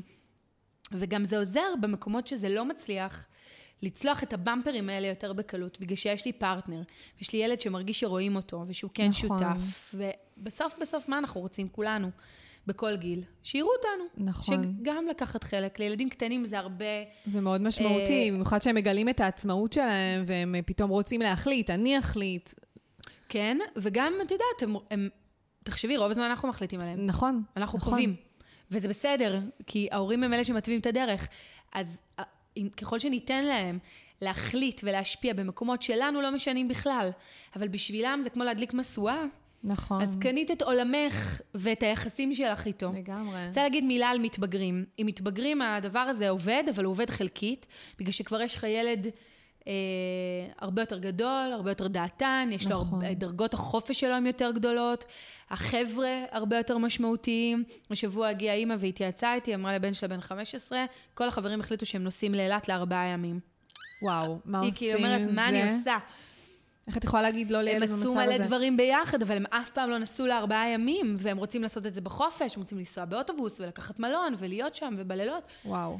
תהיה, היא אומרת, אני לא יודעת, לא יודעת בדיוק איך אני אגיד בזה, אבל אימא אחת כבר התחילה להגיד לא, וזה יצר אנטי אצל הילדים וכולי וכולי. אז גם המקום הזה, לשבת, לדבר, להבין רגע את השדה החברתי שהילד נמצא בו, לא ישר להגיד לא. לפעמים אנחנו יכולים לראות, טוב, בוא נראה איך כן. בוא נראה איך- כן. איך, ילד, כאילו, איך את יכולה לאפשר את זה? ילד בן 15, הוא עדיין ילד, הוא מבחינתו כבר בוגר, אבל את מבינה ש-15 זה כלום אז אני וילד. אתן לך דוגמה שבאותה שיחה משפחתית עלתה, אה, שהאבא אמר, מה דעתך? מה דעתכם? הם ישבו עם, היל- עם הילדים, עם כמה חבר'ה האלה, אוקיי. שאני ואבא של אה, ילד אחר, ניקח מלון אחר באילת, אה. רק כדי להיות... אנחנו לא נפריע לכם, אנחנו לא נציק לכם, אתם רוצים לנסוע לשלושה ארבעה ימים, אנחנו גם ניקח חופש לשלושה ארבעה ימים, אנחנו נצטרך לתאם את זה שאנחנו נוכל מהעבודה. אנחנו נהיה גם מקסים. בעיר על כל מקרה שמשהו קורה. איזה כי זה לא מקסים. דקת קריאה, כאילו אילת רחוק. ברור, עדיין. ופתאום ישבו ילדים ואמרו, כי זה או לא לנסוע, נכון. או לנסוע ככה. עכשיו פתאום, בתוך המסגרת, יש לנו כאן חבר'ה בני 15, שעכשיו מנהלים דיון אינטליגנטי בינם לבין עצמם, ובוחרים יחד, בחרו שהאבות כן יבואו. איזה מקסים. אוקיי, וואי, אז- פתרון שלא חשבתי עליו אפילו. אבל זה מה ששיחה עושה. זה מה ששיחה עושה. אתה לא בא עם הפתרון ישר. הפתרון נולד מתוך האינטראקציה, מתוך הקשר, וכל כך הרבה פעמים לא רק ביחסים עם ילדים, גם בזוגיות, גם בזה אנחנו יודעים או לא יודעים, ובזה אנחנו נשארים. אבל האינטראקציה מולידה משהו חדש. והילד שלנו, יש לו, יש לו כוחות, הוא הפרטנר הכי טוב. צריך להזכיר לעצמנו את זה. נכון, אני כל הזמן האמת חוששת באמת שהילד שלי יגדל, ושוב, יהיו עוד ילד, עוד ילד אחד לפחות, שלא לך. אותי במילה, של כן, כשאני כן. אומרת ילדים, היידו, אז עוד היידו. ילד אחד. אז כאילו, אני אומרת, יואו, מה יהיה כשהם יתבגרו? אני זוכרת אותי ואת אחותי שהיינו מתבגרות. אתן כאילו, שתיים? שתי אנחנו אחיות? שתי אחיות ועוד בנות, שזה עוד יותר מלחיץ. וכאילו, כל כך חשבנו שאנחנו גדולות ומסוגלות לבלוע את העולם, ויוצאות למועדונים עד, עד לפנות בוקר, ו, ורוצות באמת לנסוע לנופשים. וכאילו, אני אומרת, אה, כאילו, איך עכשיו, בתור אימא, אני מתמודדת עם זה, כאילו, איך אני אתמודד עם זה? נכון שזה עוד רחוק עבורי, אבל, אבל אה, זה אז נורא קודם מלחיץ. כל, איזה מזל שילדים לא נולדים בגילי התבגרות. נכון. בסדר? הם נולדים, אני אומרת, אה, אלוהים הוא גאון.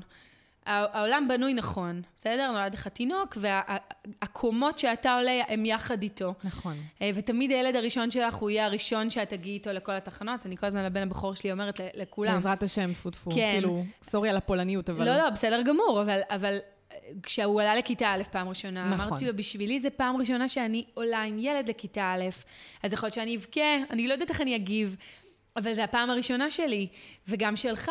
אז אני לא תמיד יודעת איזה אימא אני אהיה, אבל, אבל אתה הפרטנר הכי טוב שלי, וזה משהו שגם אני רוצה לתת לעוד אימהות. אני לילדים שלי, לכל אחד מהם אומרת, אני לעולם לא אצליח להיות האימא שאתה צריך שאני אהיה, בלעדיך. ויש בזה משהו עם המון ענווה. אני לא יודעת נכון. הכל. נכון. אבל בתוך התקשורת איתך, אתה תעזור לי. אני אשאל את השאלות ואני אנסה להגיע ללבך, ואתה תיתן לי מעצמך, ואז אני אוכל להתאים את עצמי. כי כל אחד מהילדים צריך אימא קצת אחרת. כולם מקבלים נכון. בסיס אה, דומה, אבל עם התאמה, כל אחד לאישיות שלו, נכון. ולצרכים שלו ולמה שהוא צריך, ואני לא אצליח לעשות את זה בלעדיו. ויש לו חשיבות בתוך הקשר הזה. זה לא רק אני קובעת, מחליטה, עושה וזה, אלא יש לך גם מה להגיד. ואני רוצה לשמוע את מה שיש לך להגיד, ולפעמים גם אם אתה לא מסכים איתי, אל תסתיר ממני. בוא תגיד לי. אני מוכנה גם שנריב. בוא נריב. יותר טוב מלא לדבר. נכון. זה מסע שלם. כן, כל הזמן למידה, כל הזמן, אה, כן. אני חושבת, לגמרי. אה, סוג של אה, טנגו כזה ש... שצריכים לרקוד. ובעבודה הילד. שלי אני הרבה פעמים, לא הרבה פעמים, כל הפעמים, אני מדברת את הילדים. אה, אני חושבת שאולי המתנה הכי גדולה שקיבלתי, זה היכולת לראות ולהבין ילדים ברמה של להבין איך הם חושבים, והרבה פעמים הורים שמגיעים והם בטוחים שהם הבינו. אה, אחרי שעה של פגישה, הם, הם תמיד באים בהתחלה ואומרים, באנו בגלל דני, ואני אומרת להם, בזכות דני, והם אומרים לי, מה זה בזכות? לא פגשת דני, אוקיי? ואני אומרת להם, בסדר, ואנחנו מתחילים לשמוע ואיך דני עושה דווקא, ואיך דני ככה, דני ככה, דני ככה, ועד סוף הפגישה הם מבינים שדני שליח בכלל. שהוא בא ללמד אותם משהו על עצמם, הוא לא מתכוון, הוא רק ילד. אבל כל ההתנהגות היא התנהגות שמה שאנחנו רואים מעל פני השטח, הוא רק אה, הבחוץ לסוד יותר משמעותי. יש שם משהו יותר עמוק, לא בקטע פסיכולוגי יותר עמוק, אוקיי? אלא כשהוא עושה דווקא, הוא בעצם מבקש מכם, תנו לי גם להחליט. כן. או כשהוא משקר, הוא בעצם אומר לכם, אני מפחד מהתגובה שלכם. יש משהו בקשר איתכם שלא גורם לי להרגיש מספיק בטוח להגיד. וצריך לדעת לקרוא את הסימן, ולפעמים די בזה שההורה מבין, הוא כבר צריך מעט מאוד הדרכה. זאת אומרת, רגע, משהו אולי, אולי שאני, משהו בגישה, כי האיך הוא תמיד טוב. הורים, בהנחה שאין פתולוגיות, הורים רוצים טוב לילדים שלהם. נכון. איך עושים את זה? אה, שם אני, אני, חשוב לי לעזור להורים להבין ילדים טוב יותר, כי כשהם מבינים את הילד שלהם טוב יותר, פנימה להכניס הדרכה טובה, ומשם הדרך אה, פתוחה, גם בחופש הגדול וגם כל כן. השנה. פשוט החופש הגדול הוא פשוט אה, באמת אה, תקופה... טריגר. טריגר, כי זו גם תקופה שהיא מאוד מאוד מרוכזת. רוב הזמן, שוב, אנחנו, אלא אם כן את בחינוך ביתי או מגדלת, ילדים, כן, ילד, מגדלת את הילדים בבית, אז כל אחד במסגרת שלו. זאת אומרת, והפגישה היא בעצם בערב בדרך כלל, בשעות אחר נכון. הצהריים ערב, וכשאת נמצאת ב- באינטנסיביות עם ילדים בערך 24/7, אז זה יותר קשה. זה יותר קשה, וזה יוצר נכון. הרבה יותר מתחים. נכון. אני חושבת שגם עוד משהו שמטריד הורים, זה שהאחים הרבה ביחד.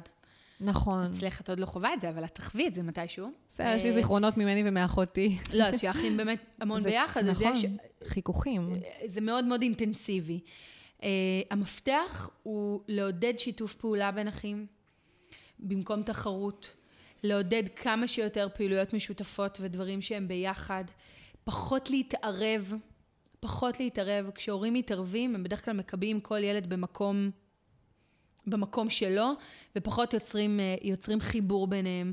כל פעם שהילדים רבים ומתווכחים, לעזור להם ליצור קשר אחד עם השני. אני תמיד אומרת שאחים רבים, הם כולם רצים אל ההורה, הוא אומר, "אה, הוא כן. עשה לי. הוא אומר, כל לא אחת נכון, הגרסה שלו." הוא עשה לי. ושניהם ככה, ואתה תקוע באמצע, מנסה לפסוק, מנסה להיות שופט ושוטר ותליין נכון. והכול. טעות, אוקיי? אני תמיד אומרת, עם מי רב, עם מי אתה לא מסכים? איתו! הוא אומר לי. אני אומרת לו, אוקיי, אז למה אתה פונה אליי? אני עשיתי לך משהו, אני פה לעזור לך, תסתובב את הגוף, תגיד לו. אתה כועס? אני רואה שאתה כועס, תגיד לו שאתה כועס עליו. אז הוא כזה חצי עם הגוף אליי, אבל הוא אומר לך שאני כועס עליך, אבל הוא מסתכל עליי. אני אומרת לו, אוקיי, והוא עונה לי בינתיים. אני אומרת לו, תגיד, תענה לאחיך. כאילו יותר, יותר... אה, תקשרו אה, ביניכם, גם תריבו ביניכם. אני פה לעזור לכם, הם יודעים לעשות את זה. כשאנחנו לא נמצאים, הם פחות רבים. כשאנחנו נמצאים, יש קהל, יש הצגה. זה נכון. ובחופש הגדול ההורים נורא נורא חרדים, מאוד מאוד חרדים מהדבר הזה. הילדים בבית, וזה מלחמת עולם. אז המקום הזה שבו גם בשיחה המשפחתית אפשר להעלות את הדבר הזה. אנחנו כולנו נהיה בבית, לכל אחד יש רצונות משלו וצרכים משלו, ואנחנו כמובן מנסים לתת מענה לכל אחד, אבל בואו נראה איך אתם כן יכולים. ואם לא תסכימו על תוכנית בטלוויזיה, במקום לזרוק אחד על השני את השלט, מה אפשר לעשות? ממש ממש לאמן אותם, לעזור להם, להיות שותפים, זה... אני מסתכלת על בית כעל... אה, אה, ש- שיתוף פעולה, זה כמו לנהל ארגון. ודיקטטורה פחות עובדת. נכון. היא מייצרת שקט אה, בטווח קצר, אבל, אבל שיתוף של הילדים מייצר שיתוף פעולה לטווח יותר ארוך ומאפשר כן לעבור את החופש יותר בקלות. באותה שיחה מדברים גם על תקציב, על דמי כיס, כל הדברים שמטרידים אותנו, את יודעת, לפעמים יושבים מולי הורים והם משתפים בכזאת, אה, בצורה כל כך נעימה ויפה את מה שמטריד אותם. אומרים, אני מפחד שאם אני אגיד לו שהוא יקבל בשבוע רק 20 שקל, אז תהיה מריבה, כי זה אף פעם לא מספיק לו, ו... ו... ו... ואני אומרת לו, תגיד, כמו שאתה אומר לי את זה ככה נקי, בלי לכעוס, בלי זה, כן. אמרת לו את זה ככה? לא. וואו. אמרתי לו, אבל למה? חשבת פעם למה? כאילו, אתה הסברת לי את זה בלי שיפוטיות, כל כך יפה. שיתפת אותו בחששות שלך? לא חשבתי על זה. אמרתי, אוקיי, אז בוא ננסה. מה לדעתך יקרה אם תשתף את הילד שלך בחששות שלך? הוא ישר התנגד? הוא אומר לי, לא. אמרתי, נכון, תהיה שיחה. עכשיו, כל אחד, משא ומתן טוב זה משא ומתן שכל אחד יוצא עם חצי תאוותו בידו. בסדר? זאת אומרת, ווין ווין. נכון. אז גם עם ילדים זה ככה, אם יש משהו שהוא ייהרג ובל יעבור מבחינתי, יכולה להגיד, זה הגבול. בתוך הגבול בוא נדבר עכשיו על איך אפשר לעשות את זה. אבל אם יש משהו שאני רואה אותו, מזהה אותו, למה לא להביא אותו מול הילד ולקבל ממנו רעיונות? ילדים אוהבים אותנו. הם כן רוצים שיהיה נעים. אנחנו פשוט צריכים לפתוח להם את הדלת הזאת ל... שיהיה נעים. זאת אומנות. אני לא זה אומרת שזה לגמרי קל. אמנות, זה לא... אני חושבת שזה גם עבודה תמידית, זאת אומרת, זה כל נכון. הזמן עבודה, זה... וגם כאילו, אם, לגמרי. אם מתפקשש לפעמים, כי... סתם למשל, יש לי דוגמה ככה, דיברנו על העניין של הלא, לא, לא, אז כאילו, למשל היום בבוקר, אז הבן שלי קם, יש לו קטע לאחרונה, הוא כל הזמן מבקש אוטו. כאילו, אוטו זה טלוויזיה, אנחנו שמים לו תוכניות של רכבים. והוא איכשהו קם, שש בבוקר, יושב לי, אוטו, אוטו, אוטו. אוטו, ברור. אז בהתחלה אני אומרת לו, אמרתי לו, לא חמוד, אה, אי אפשר עכשיו אוטו, אחרי הגן, תקבל אוטו, אבל הלא כי הזה... באמת אי אפשר? את לא נותנת לראות טלוויזיה בבוקר? שש בבוקר לא, כאילו, אנחנו אוהבים בבוקר... שבע? לא, שבע שבע כן? אנחנו יוצאים לגן בדרך שבע אה. ש... כי אנחנו קיימים בסביבות שש, משחקים איתו, מתארגנים וזה, ואז כאילו יוצאים באמת לגן. אין כאילו, טלוויזיה אוכלים- בבוקר, לא, בכל מקרה. אין, כאילו, החלטנו שאנחנו לא נותנים טלוויזיה בבוקר. אוקיי. והלא הזה, פשוט כנראה כל כך אה, הטריף אותו, שהוא פשוט, הוא, הוא לא הפסיק לבכות.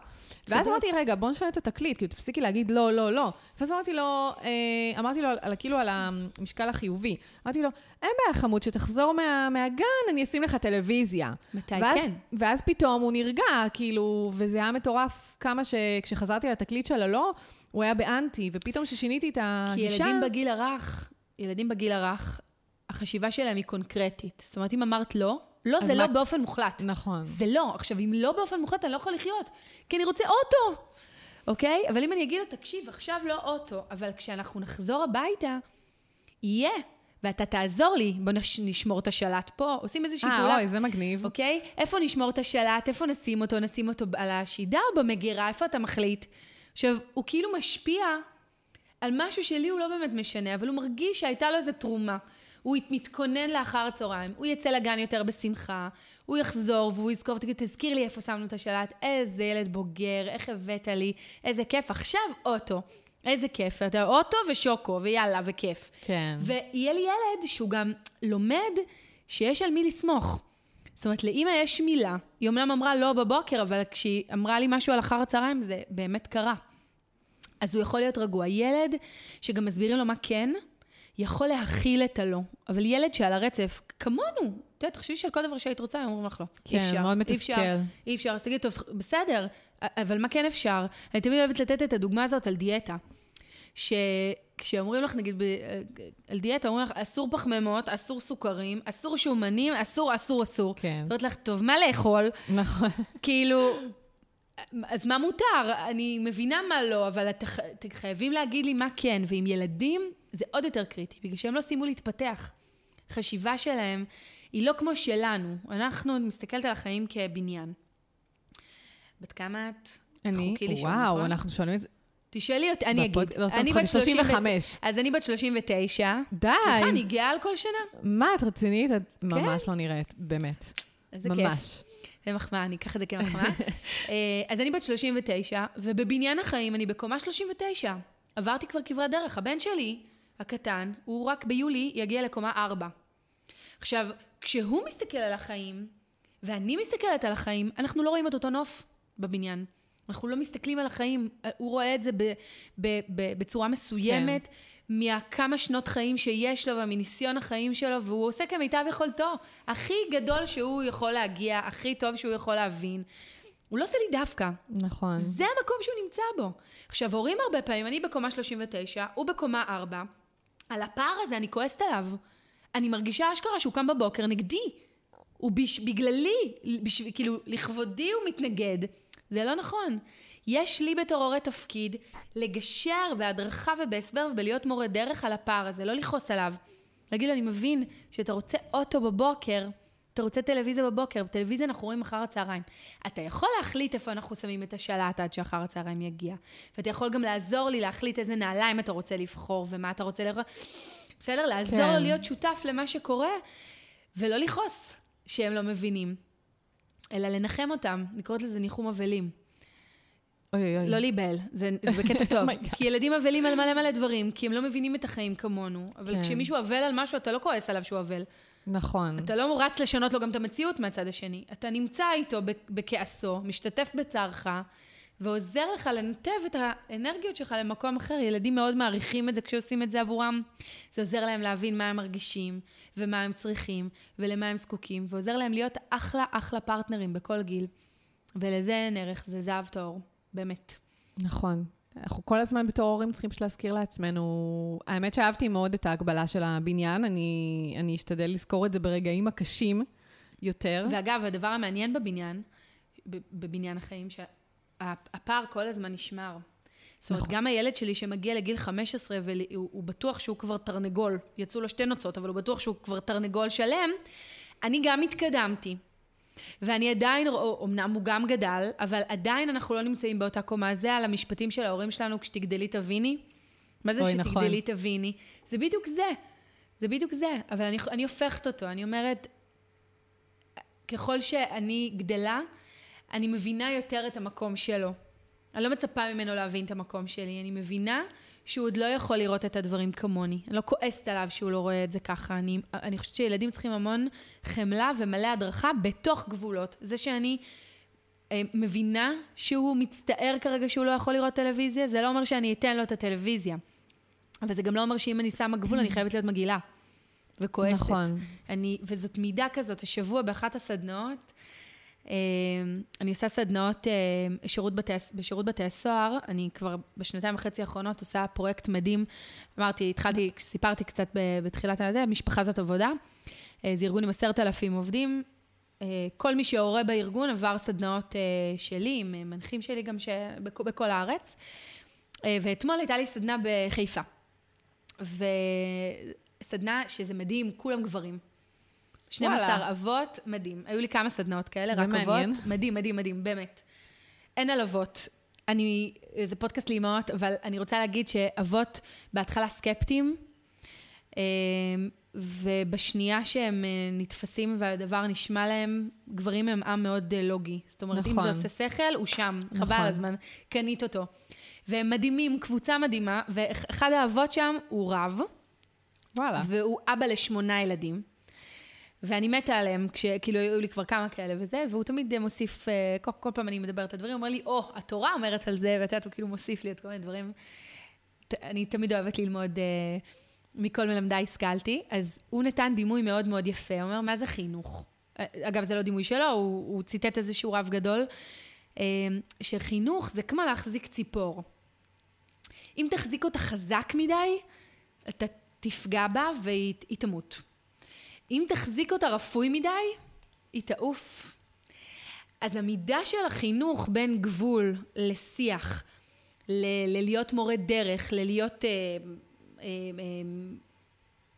אה, שוטר או מתווה את הדרך, היא, היא, היא המידה שמחזיקים בציפור. זאת אומרת, היא, היא, זה ציפור הנפש, את יודעת מה אני אקרא לה, כאילו אתה מחזיק אותה מספיק חזק בשביל שהיא לא תעוף, ומספיק רפוי בשביל שהיא תרגיש שהיא בטוחה כן, ומספיק חופש. נכון. וזאת כל התורה כולה, וזאת האומנות אולי הכי גדולה. והיא רלוונטית לחינוך ילדים בכלל, ו- ו- ולחיים. זאת המלאכה הכי גדולה. זאת אומנות. לגמרי, לגמרי. Uh, האמת שזה, קודם כל זה משפט מעולה, אנחנו כבר יותר משעה מדברות, באמת באמת uh, ככה משפט מעולה, ושנראה לי ממחיש את הכל. כן, לגמרי. Uh, משפט מעולה לסיום. אבל אני כן רוצה לחזור באמת בקצרה על מה שאמרת לגבי העניין הזה של החופש הגדול, של ככה לסכם את זה. Mm-hmm. את הטיפים שאמרת. קודם כל, באמת הדבר שהוא... אה, מה רצית להגיד? רציתי לסכם לך. אה, מעולה, אז בואי תסכמי. תיאום ציפיות. מעולה. קודם כל ביני לבין עצמי, אחר כך ביני לבין בן הזוג שלי. דבר שני, בתיאום ציפיות להגיד לילדים, כל אחד שיחשוב, מתכוננים לשיחה, אוקיי? יחשוב איך הוא מדמיין את החופש, מה הוא היה רוצה שיקרה, אה, באיזה אטרקציות ובילויים ודברים הוא היה רוצה לעשות, במה הוא יכול לתרום מעצמו לבית. זה לא בית שלי, או של אבא, זה בית שלנו. שלנו. כולנו שותפים, האחריות היא של אבא ושלי. או בלי לפגוע ברגשות של אחרים, כן, אימא כן, ואימא, אבא, ואבא, כאילו, לא חשוב, משפחה. אתה המשפחתי, ההורים, כן, ההורים. כן.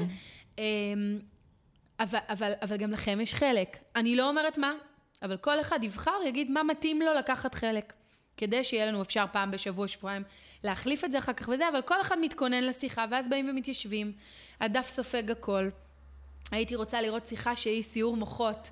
מגדול עד קטן, גם הפיצקי שרק, אה, לא יודעת מה, בין שנתיים וחצי, שלוש, יגיד מה שהוא יכול להגיד. כן. העיקר שהוא ירגיש שותף, הוא ירגיש חלק. ותאמינו לי, לפעמים דווקא לקטנטנים יש, יש רעיונות אה, לא רעים בכלל. הדף סופג את הכל, בונים לוז לחופש הגדול, נועצים לתוכו פנימה את הדברים שאנחנו... עד מתי הקייטנות? מתי החופשה? תמיד יש כאלה עוגנים. נכון. ואז לתוכם משבצים את כל הדברים שדיברנו עליהם. חשוב לי כן להגיד, ילדים קטנים, קטנים, אה, אני מדברת כאילו גיל הרך, ככל שהם גדלים הם כבר, אה, הם כבר פחות עושים את זה, אבל נגיד ילדים עד גיל חמש, הם, הרעיונות שלי הם אני. זאת אומרת, okay. אוקיי. אם דחיתי את הרעיון שלהם, הם עלולים לחוות את זה כאילו דחיתי אותם. אוקיי. אז צריך להגיד, מר- ממש לעזור להם, להגיד מראש, להגיד, חלק מהרעיונות יתקבלו, ממש לעשות תיאום ציפיות גם לדבר הזה, חלק מהרעיונות לא יתקבלו, ובכל מקרה, מכל משהו שכל אחד מהילדים מעלה, לקחת משהו. אוקיי. ולהראות להם תודה רבה, וזה מאוד מאוד תרם, ותראו איך הלוח של החופש איזה שלנו יופי. בנוי. אגב, מותר לאימא גם להגיד, אפרופו אותה אימא שכתבה את הפוסט, אני רוצה שיהיה לי פעמיים בשבוע את הספורט שלי. ושבזמן הזה אתם תהיו עם הבייביסיטר, ובואו נדבר על איזה בייביסיטר, אז אחד יגיד, אני לא רוצה את ההיא, ואחד יגיד, אבל אם היא לא תהיה פנויה, ממש לעשות את זה, להקדיש לזה זמן, הזמן, והרבה הורים יגידו לי, מה, אבל זה מלא עבודה, יותר קשה לעבור את החופש בלי, לתח... נכון, בלי הדבר הזה. נכון. להקדיש לזה זמן, ואז לעבוד בליישם את זה. לעבוד בליישם את זה. אני ממליצה, גם אחרי שעשינו את זה, בתוך החופש, לפגוש את הילדים. אחרי שבועיים, אחרי זה, לבדוק איתם מה, קורה, אם נעים. לנסות להיכנס לכמה שפחות מריבות וכמה שיותר שיתוף פעולה. אה, ואין דבר שאי אפשר לעשות ב- בתוך שיח. ודבר אחרון שאני רוצה להגיד, זה לא לשכוח גם ליהנות. נכון, זה הכי חשוב. ו- ולהגדיר זמן שאנחנו איתם, והרבה פעמים אנחנו עסוקים, ואני יודעת את זה כי גם אני אימא, ועם אה, שלושה ילדים זה תמיד אקשן. אתה, כל, כל הילדים בבית, אז את עסוקה בלארגן ובלסדר, והכ- ובד... ובאמת, אוכלים מלא, ונמצאים מלא. עוד בנים, בטוח אוכלים הרבה. מלא. כן, לגמרי. השבוע שמנו להם איזו בריכה כזאת, בבריכה בגינה. אז כל יום הם רוצים חברים, וכל יום זה, וכל יום משפריצים, וכל יום אני מסדרת, וכל יום אני מניקה, וכל יום זה וזה, ואני אומרת להם, חבר'ה, אין בעיה, אתם רוצים את זה? אחלה, אני בעד, אני איתכם, אני רוצה שיהיה לכם כיף, ויהיה גם לי כיף אבל, אז אנחנו נצטרך להחליט איך אנחנו עושים את זה ביחד. אחרת אי אפשר יהיה לארח. זאת אומרת, לתת להם אפשרות להיות חלק, כי אז גם אני אוכל ליהנות. אה, גם מהזמן שלי איתם, וגם אה, בכלל מה, מהאווירה של החופש, ולא לוותר גם על זמן שלנו. דווקא נכון. החופש הגדול יכול להיות אחלה זמן. אה, לקחת גם, גם לדגום, את יודעת, לקחת כל ילד קצת אה, לבד. נכון. אה, למרות שאני גם אוהבת עם, עם הילדים ביחד, אני חושבת שזה משהו שגם מאוד מאוד מגבש, אבל כן, לקחת כל ילד בנפרד, וגם לא לשכוח אותנו. דווקא כשאנחנו מג'נגלים סביב הילדים בחופש הגדול, להזמין בייביסיטר, לצאת לדייט, אה, ללכת לספורט שלך, להמשיך לעשות את הדברים, ואני בטוחה ש... אה, אולי יש לי עוד מילה אחת להגיד. בכיף, תגידי. אני רוצה להגיד, לפני שאני סוגרת את הכל, על לעבור את הקיץ בשלום, אה, לא ללחוץ על הילדים ללמוד בחופש. וואו, זה באמת משהו שלא כי דיברנו. זה, זהו, כן. זה, זה מאוד מאוד חשוב, כי אחרי זה של... עובר החודש הראשון, ואז אתה מתחיל, טוב, תיקחו חוברת, תתפסו ספר, תלמדו, אני תמיד מדמה את זה, אני אומרת, דמייני שהייתי יוצאת לחופש מהעבודה, והיו אומרים לך, תקשיבי, את בחופש והכל סבבה, אבל הנה לפטופ, תעשי טובה, תעברי על הדוחות האלה, תקראי את הדברים האלה, תטפלי בזה, תתכונני לספטמבר, כי בספטמבר יש שתי ישיבות, זאת אומרת, איזה מין חופש זה? אז מה לא עושים בחופש. בכל זאת? כי אם צריך כן לעשות איזושהי הכנה. גם זה בשיתוף והתייעצות. זאת אומרת, אני אומרת, למשל, הבן שלי בכיתה א', אני יודעת שאם חודשיים לא יקרא בכלל, הוא יגיע לכיתה ב', וזה, ויהיה לו יותר קשה. כן. אז אני משקפת לו את זה, אני אומרת לו, תקשיב, אתה רוצה חופש וזה לגיטימי. אתה רוצה חופש יותר מלעבוד ולעשות, זה גם הגיוני. אבל בוא נקבע, נגיד, שוב, אני אומרת שלוש פעמים בשבוע, הוא יגיד לא רק פעמיים, סגרנו. בסדר? אוקיי. כאילו לעשות סוג של משא ומתן. כן, אבל, אבל ממקום של, זה ברור שזה קורה. שזה קורה. השאלה איך זה קורה. לא הייתי יושבת עכשיו על לא, אתה תעשה פעמיים בשבוע, וזה זה, כי אז הוא לא יעשה בכלל. נכון. יהיה בינינו אווירה גם לא טובה, ואנחנו משלמים, המ- המחיר של זה הוא הרבה יותר כבד. אני אעדיף שהוא יעשה פעם, אבל יעשה אותה, נכון. מאשר שלא יעשה כלום. פעם אחת שהוא מרגיש בטוב, הוא עומד במילה שלו, ואני אומרת מילה טובה על הדבר הזה, ואני אומרת, תראה איזה מדהים שעזבת את מה שעשית, ואתה עומד במילה שלך ואתה עושה, זה ייתן לו מוטיבציה לעשות גם בשבוע הבא, או לקרוא גם מיוזמתו, או לעשות גם מיוזמתו. אז ברור שלנו כהורים זה חשוב, ויש ילדים שממש צריכים את זה, שהגאפ הזה של חודשיים לא עושה להם טוב, אבל צריך למצוא דרכים. אם מעניין אותו לקרוא דברים אחרים, אז בוא נקרא דברים אחרים. אם, אם, אם, אם מעניין אותו, לא יודעת מה, אה, בעלי אמר, טוב, אני אקח אותם לספרייה. יש לנו ספרייה עירונית, אז מנסים לעשות את זה דרך חוויה אחרת. אבל לנסות לפתוח את הראש, וביחד איתם לראות אם בכל זאת חייבים לעשות את זה, אה, איך עושים את זה כדי שהם, אה, תהיה פחות התנגדות ו... ויותר תחושה של פחות כוח, יותר, כן. יותר ביחד. איזה יופי, מהמם. מעולה, כן. תודה על הטיפ שהוספת באמת את ה... חשוב. חשוב מאוד. זה באמת חשוב. וליהנות ביחד, באמת, ולקבוע איזה חופשה, לא צריך, זה לא חייב לעלות הרבה כסף, אבל זה זמנים שלא חוזרים. אני כל הזמן, אני ובעלי כל הזמן מדברים על זה. אני אומרת, די, יואו, כל יום, כל יום זה כאילו... נכון, לגמרי, הם, לגמרי. הם גדלים, ואנחנו נתגעגע לימים האלה. אני כאילו, זה מצחיק, אבל אני כבר מתגעגעת כשאני גם שם. למשל, כן. אני יושבת עם הבן שלי על הספה והוא מחזיק לי את היד ועושה לי ככה, כאילו, ואני כאילו כל העולם שלו, ואני אומרת, יואו, יהיה רגע שהוא הוא לא ירצה שאני אלטף לו את היד, הוא לא ירצה לקחת לי את היד, הוא לא ירצה שאני אנשק אותו. כאילו, אז אני כאילו, אני מאוד נהנית מהרגע הזה, אבל אני גם מאוד אה, אומרת לעצמי, יואו, כאילו, תקחי אלוהים, מזה כמה תן שאת לי עוד יכולה, קצת מזה. כן, שזה לא ייגמר. לגמרי. בגלל זה עושים עוד ילדים. זה ה... זה, כי אתה אומר, אה, הרמתי להנחתה. אה, כן, כן, זה לגמרי, לגמרי ככה. אבל אה, בסדר, זה חלק מהמסע של לגדל אותם. כן. ובגלל זה אני חושבת שצריך אה, לזכור שצריך גם ליהנות מהדרך. היא לא תהיה מושלמת, אם אני סוגרת, מח- מחברת את זה לתחילת השיחה. יהיו בה מהמורות, יהיו בה קשיים. אה, נצטרך כל הזמן למצוא דרכים טובות, חדשות, כאלה ואחרות, אבל זה מה זה שווה את המאמץ. וואו, הכי שווה בעולם. נכון. זהו, ולי יש זכות ללוות ולהגיע להרבה הרבה הורים, ואני מקווה שיהיה עוד ועוד, כמה שיותר, לעשות, להרבות טוב. יפה. כן. אני מאחלת לך גם שבאמת תמשיכי להפיץ את, ה, את הידע ולעזור ככה באמת להורים. נתת פה המון המון טיפים חשובים, דברים שאפילו לא חשבתי עליהם, ש... והם כל כך, כל כך פשוטים ונגישים, אבל לפעמים פשוט לא חושבים עליהם, רק חושבים על הלחץ של, של באמת... אה, אבל צריך לדעת שבאמת זו דרך. אתה היום תנסה נכון. ככה וזה פחות יצליח, ותמיד יש את הילד שיותר קל לו והוא יותר ישתף פעולה, ואחד שהוא קצת יותר סברס, כן? קצת יותר קוצני, קצת יותר קשה להגיע אליו, אז מה? זה לא אומר שהוא לא רוצה. זה רק נכון. אומר שיש לך משימה קצת יותר מורכבת בלהגיע אל ליבו. אבל נכון. אה, לא לוותר על אף ילד. לא, חס ו- וחלילה. ולעשות את זה.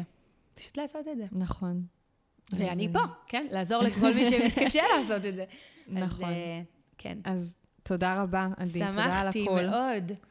אה, תודה על-. גם על השיתוף האישי, על הדרך שעברת, הדרך הארוכה, כן. אה, וגם על כל הטיפים. אני מקווה שעזרנו ככה לכמה, או- לא רק אימהות, הורים, יש פה המון. טיפים מעולים.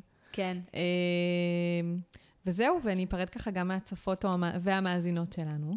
בטח. אני אגיד לכם תודה רבה שהייתן איתנו בעוד פרק של פודקאסט על עקבים, פודקאסט על יזמות ואימהות. אה, אני מאוד מקווה שהפרק הזה תרם לכם. אה, אני אשמח לשמוע אפילו משהו אחד ככה שלקחתם מהפרק. אה, לגמרי. אפילו אם זה רק משהו אחד. אה, ותרשמו, אם בא לכם ככה לשתף ולרשום בתגובות למטה, אני מאוד מאוד אשמח, גם עדי תשמח. מאוד. וגם אם יש לכם עוד שאלות, תכתבו, ואם אני יש אענה. שאלות, מאוד מאוד חשוב, נכון, אפשר גם, אה, תצטרפו לקבוצה של, אה, של הפודקאסט, יש קישור באתר, אה, ועדי תוכל לענות על השאלות שלכם שם. ואל תשכחו להירשם לרשימת הדיבור. בטופס שמופיע באתר של פודקאסט על עקבים. גם תקבלו הצצה לקטעים שירדו בעריכה, שווה לכם, זה כדאי, וגם תקבלו עדכונים על פרקים חדשים. אז uh, תודה שהייתם איתנו, ועדי, תודה רבה. תודה לך. המשך יום נפלא. גם לך. ביי. ביי ביי.